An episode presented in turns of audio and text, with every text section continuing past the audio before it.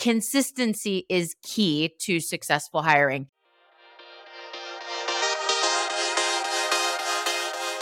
Hey, it's Nikki Llewellyn Gregory, and you're on Gut Plus Science, a mentoring platform for people first leaders of all levels.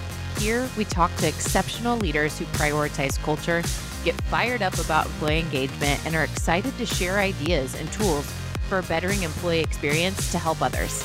Thank you for joining us to invest in being a better leader. Now, let's get to it. Consistency is key. We've heard this before. Today, we're going to apply it to our hiring processes and consider new ways to optimize the systems that we have in place to produce great recruiting experiences.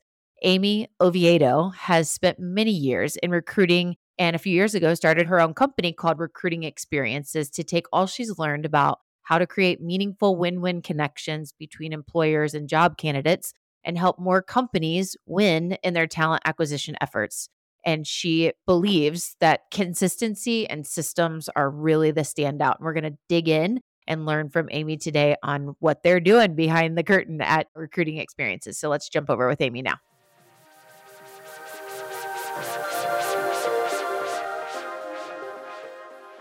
Amy Oviedo, welcome to Gut Plus Science. This has been a long time coming and all in perfect timing. We landed on a message that you're passionate for leaders to hear especially those that are working closely to the hiring function, which is what you and your business do.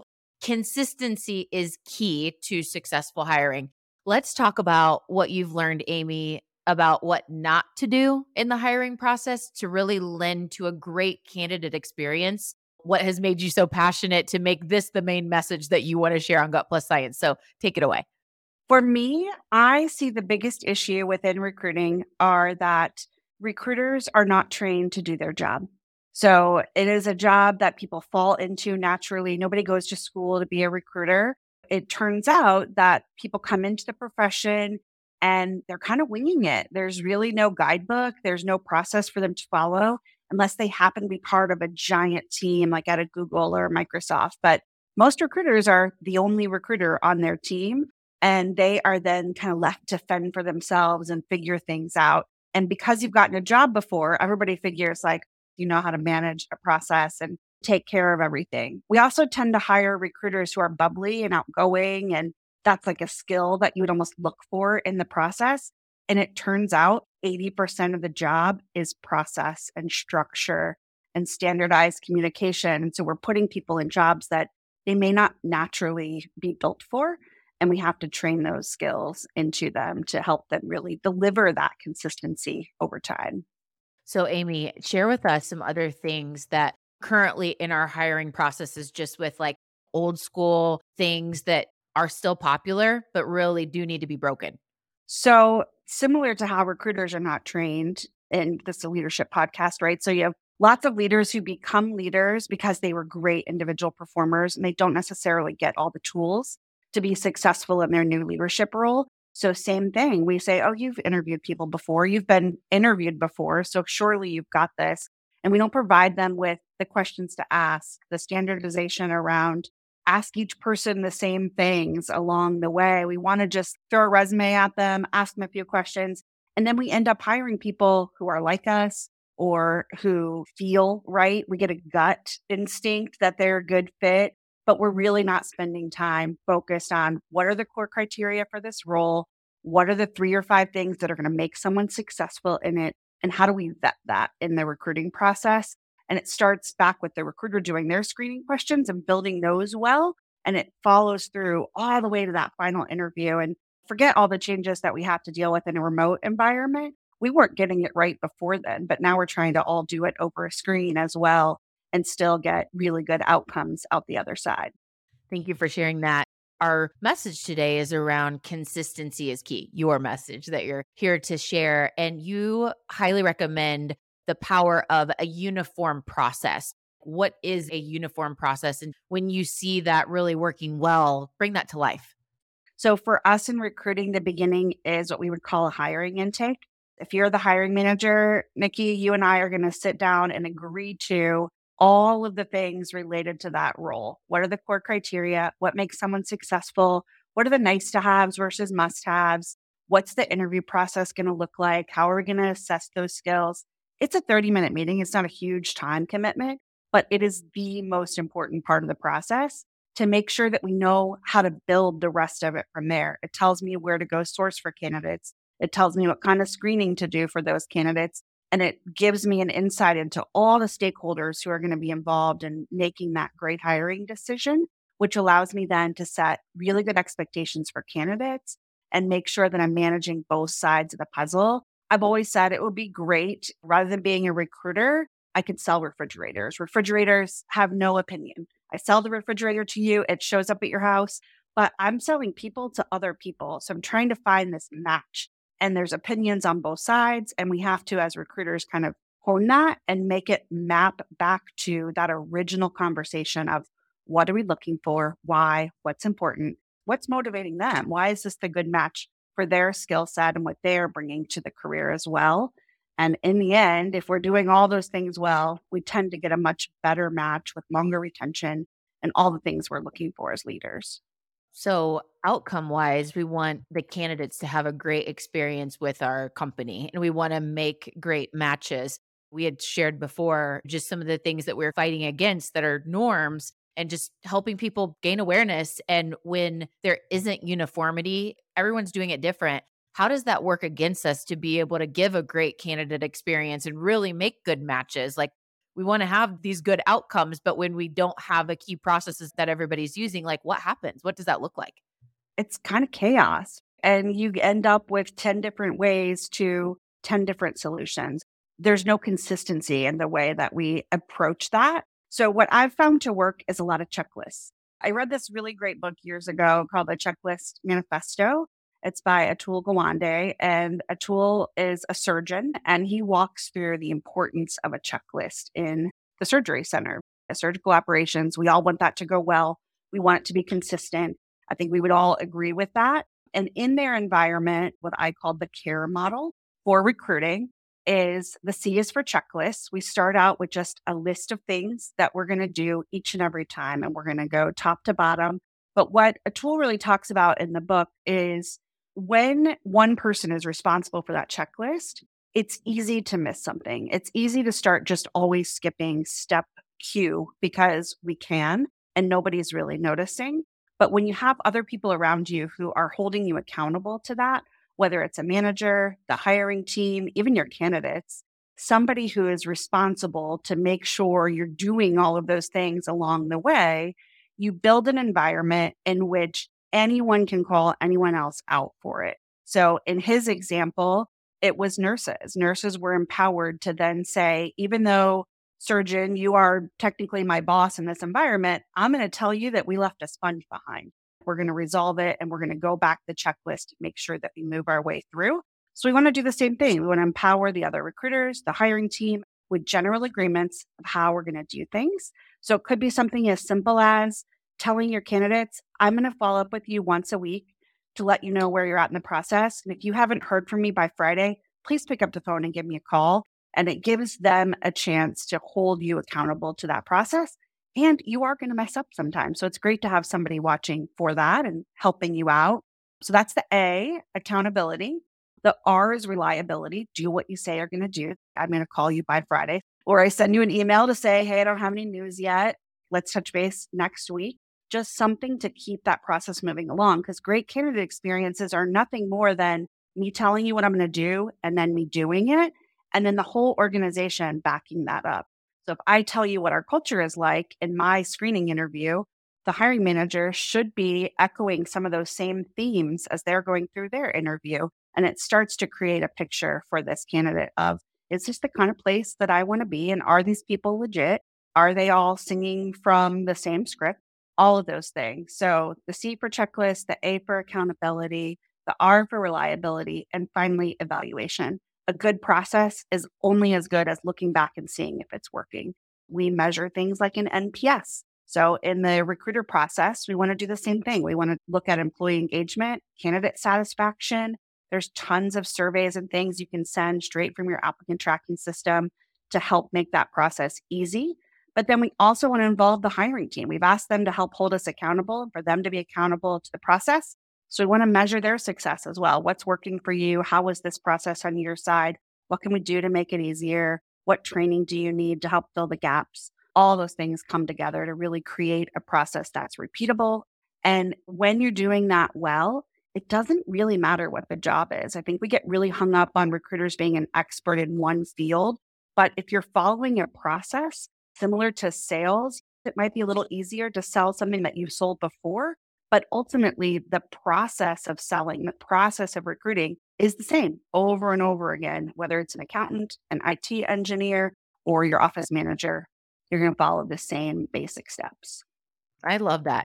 I would say that the majority of people don't operate in process. Like I've worked in sales a long time and you can clearly tell when there's not process for follow up and follow through on sales. And so I was thinking on the other side, trying to not be so close to it and hearing what you're saying about the care model. You hear candidates say, I don't even know what's next. Like a process helps them with clarity of what to expect next. You ever hear people say, they're like, I got three different messages from different people this week. There's nothing like holding the glue together and helping a business maximize the investment in their people with this process also for the leaders to be able to hold them accountable like you shared on what each role is and i think recently i saw you post it may have been today or yesterday something about candidates getting ghosted it's just not okay. And if we have a process for this no one gets overlooked no one gets ghosted. The reason why they would is because we aren't following our process to say checklist this part's done. And then of course like you said no chaos.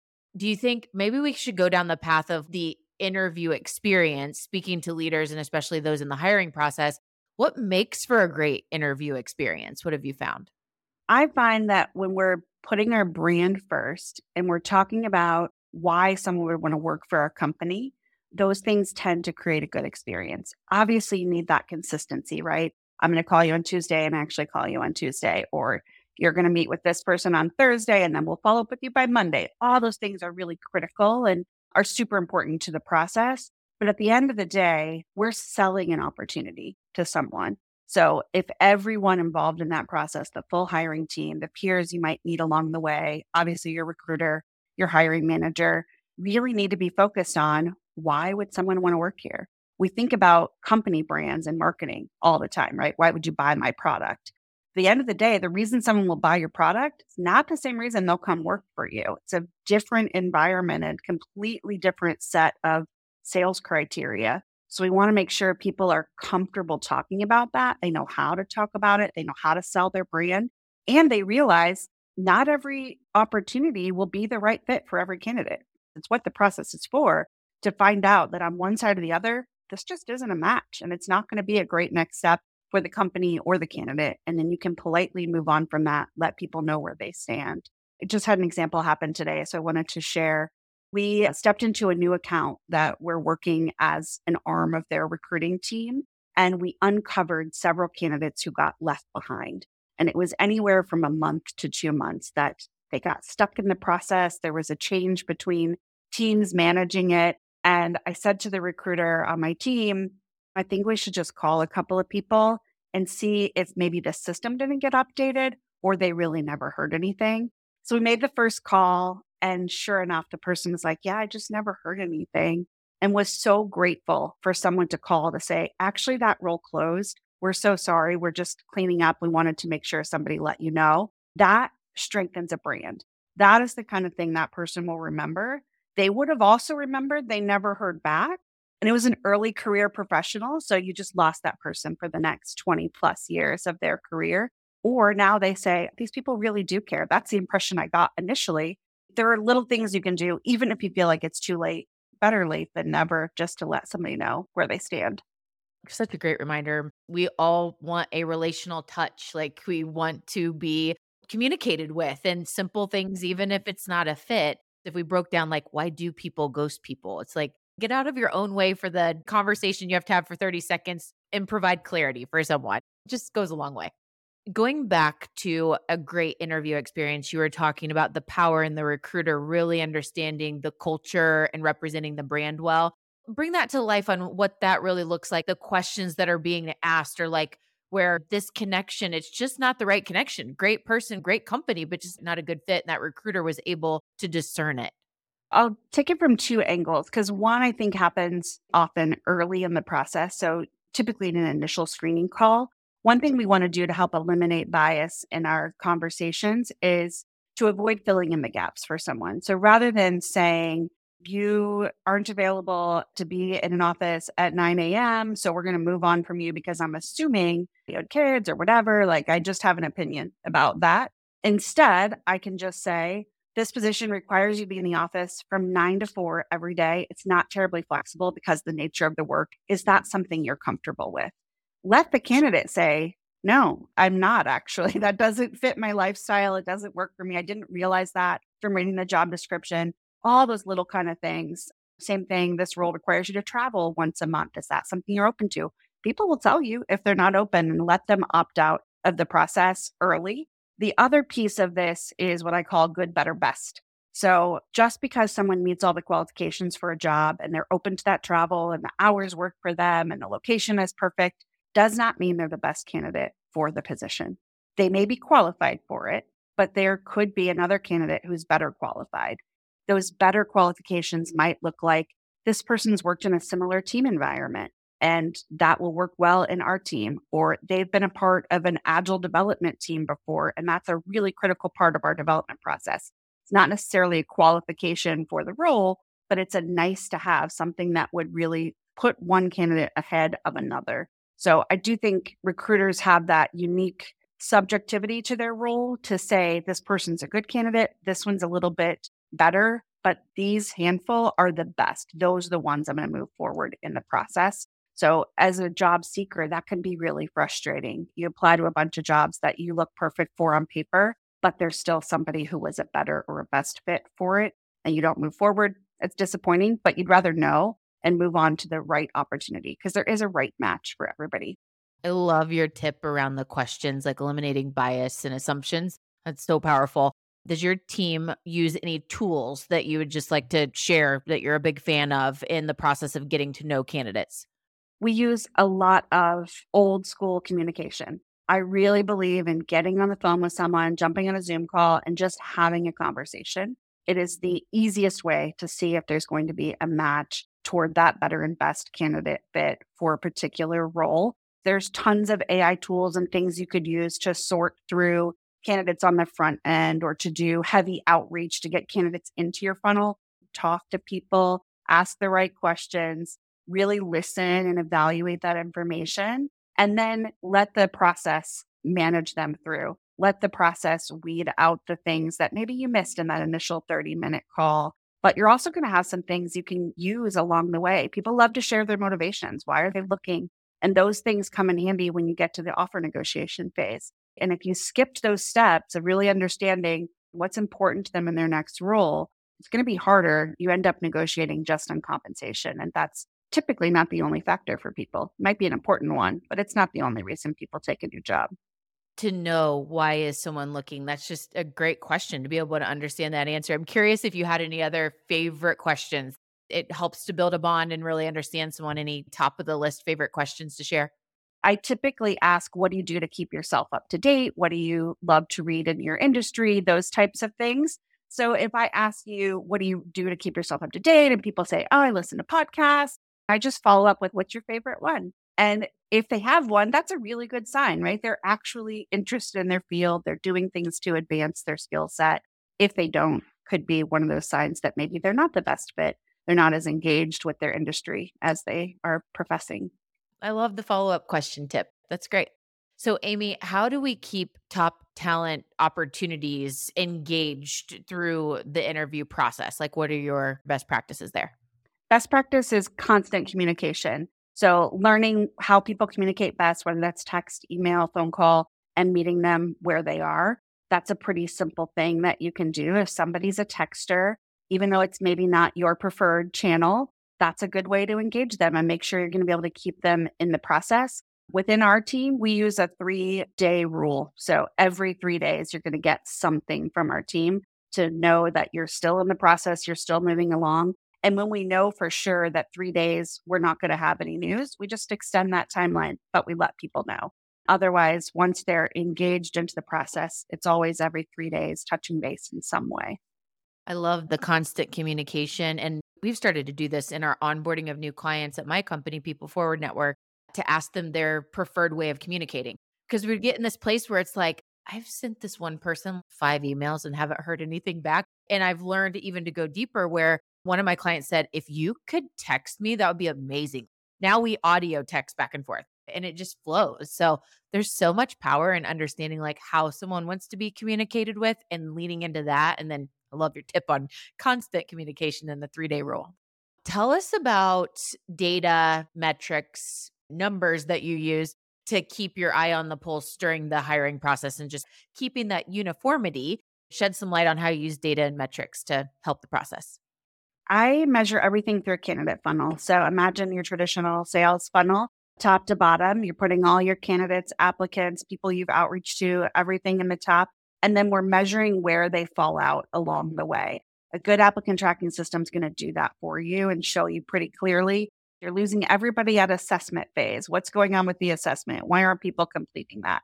So then you can use that data to back up and look at what's not working in your process and make some recommendations to the hiring team on how to fix that. But I find that to be the easiest data to get your hands on. And then, as I mentioned, just evaluating what's working at the end, asking candidates, how was your process? Did you feel you had enough information to make a decision? Your new hires are the perfect folks to go to and find out what didn't work for them. They won't tell you that the first week, but 90 days in, they will be more comfortable and they'll be likely to tell you what wasn't a good experience and how you could clean that up for future candidates. So asking the questions and taking some eval work from both your hiring teams and your candidates can go a long way. Thank you for sharing that. Before we hop over to our lightning round, where we'll get to learn a little bit more about the personal side of you, I'd love to hear recruiting experiences. That's your company. You're the CEO and founder, just to make sure that our listeners know. I mean, this is your world, recruiting maybe just share the niche area that you guys serve, the why behind what you're doing just before we hop over. I don't want to skip over that because this is obviously your expertise area. So tell us about recruiting experiences. Thank you. I appreciate that. I opened recruiting experiences in May of 2021. Prior to that, I spent a full career in internal HR teams working primarily as an internal recruiter for over 20 years. And ultimately, what I saw was a big disconnect between internal recruiting teams and external recruiting firms. There has always been a combative relationship between the two. And I had been on the end of that. Every time I came in as a director of talent, my first job was get these agencies out. We're spending too much money. But I really felt there was a huge gap needed to help these internal teams fulfill their surge needs. There's a time when you cannot go hire more internal recruiters, which is always going to be a better candidate experience. But when you just need that fractional help to get you through a busy season, or you need external eyes to look at something and say, your process is broken here. Have you considered these other options? Those were the gaps that we were hoping to fill. We've been really successful with that. We primarily serve the technical industry but we work industry agnostic across multiple industries and really specialize in technical sales, product, and marketing roles. And then we do consulting on training your recruiters as well as providing some of that assessment and consulting work to look at what's really working in your process. Well, I have a number of friends that are raving fans of the work that you do. So definitely wanted to make sure that we plug your opportunity to help our listeners in their recruiting efforts. So Thank you so much. We're going to hop over to our lightning round. We're going to take a quick break for our sponsor message, and then we'll get to learn a little bit more about some of your favorite things. We'll be right back. Shout out to the Talent Talks podcast by Titus. Show host Jonathan Reynolds, CEO of Titus Talent, brings a unique blend of fun, humor, and passion Jonathan's vibrant energy shines through the microphone as he engages with every guest live, creating a captivating synergy. Jonathan collaborates with each guest to delve into topics that empower leaders to make optimal hiring and engagement decisions from a people first lens. You got to give this podcast a try. Talent Talks. All right, we're back on Gut Plus Science with Amy Oviedo and hopping into the lightning round. Amy, we have an ever growing, very long list of our favorite books every guest gets to contribute. So there's like 300 and some on this list right now. What is your favorite book of all time or favorite recent read around leadership and development? I am a book nerd. I have a huge stack of books always on my nightstand. I typically read three books at once one on my phone, one on Audible, and one on the nightstand. But the one that really changed my life was a book called Free to Focus by Michael Hyatt. And that book walks you through how to find your passion and what you really want to do in the world and how you get your energy from your work. When I read that, about 80% of my job at that time was not work I wanted to do. And it really helped me to formulate what I wanted to open in my business and how I could do more of the things I loved every day. I have never heard of this book and I am all about it. I cannot wait to read it. That's awesome. Amy, which activity makes you lose track of time most? For me, it is a walk in the woods. I love the peace and the quiet of just general nature. And I could be out there, I feel like for days and not really notice what time has passed. It's my favorite. Oh, I love that. All right. So when you're 80 years old, what do you think will matter to you most? For me, it is definitely relationships, the relationship I have with my family, with my friends, people who have been able to have an impact on. There's just a lot of peace in having people in your world who are important to you. So I want to keep those relationships strong. That's great. A nice walk in the woods with some of our favorite people. That just sounds lovely. How can listeners best connect with you and recruiting experiences? What are the best ways to connect? So, our website has all the information on the company. We're actually launching a new product called Recruit Space that will be for recruiters as well as job seekers to have some accountability in their day to day process. So, you can find all of that at recruitingexperiences.com.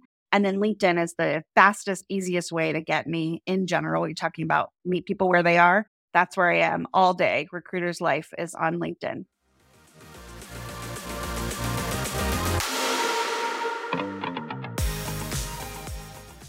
All right. My truth you can act on today around consistency is key to successful hiring practices with Amy.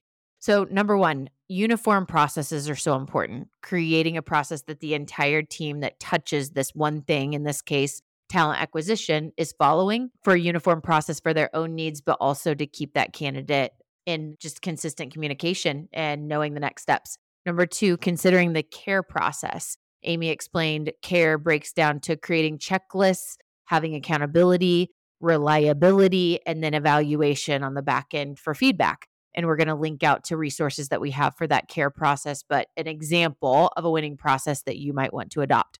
Number three, watch the questions you ask. One side is no assumptions, then provides for very authentic answers. So, not positioning a question, but just asking the question direct to get to that outcome is really important. And also asking meaningful questions that just allow you to build a relationship with the candidate. Watch the questions you ask. And number four, provide constant communication, knowing the best way to communicate with the candidate up front as Amy shared, they're doing an every three day touch as a rule, making sure that that communication is meeting what the candidate needs and is on track with being timely. Love it. We'll see y'all next time.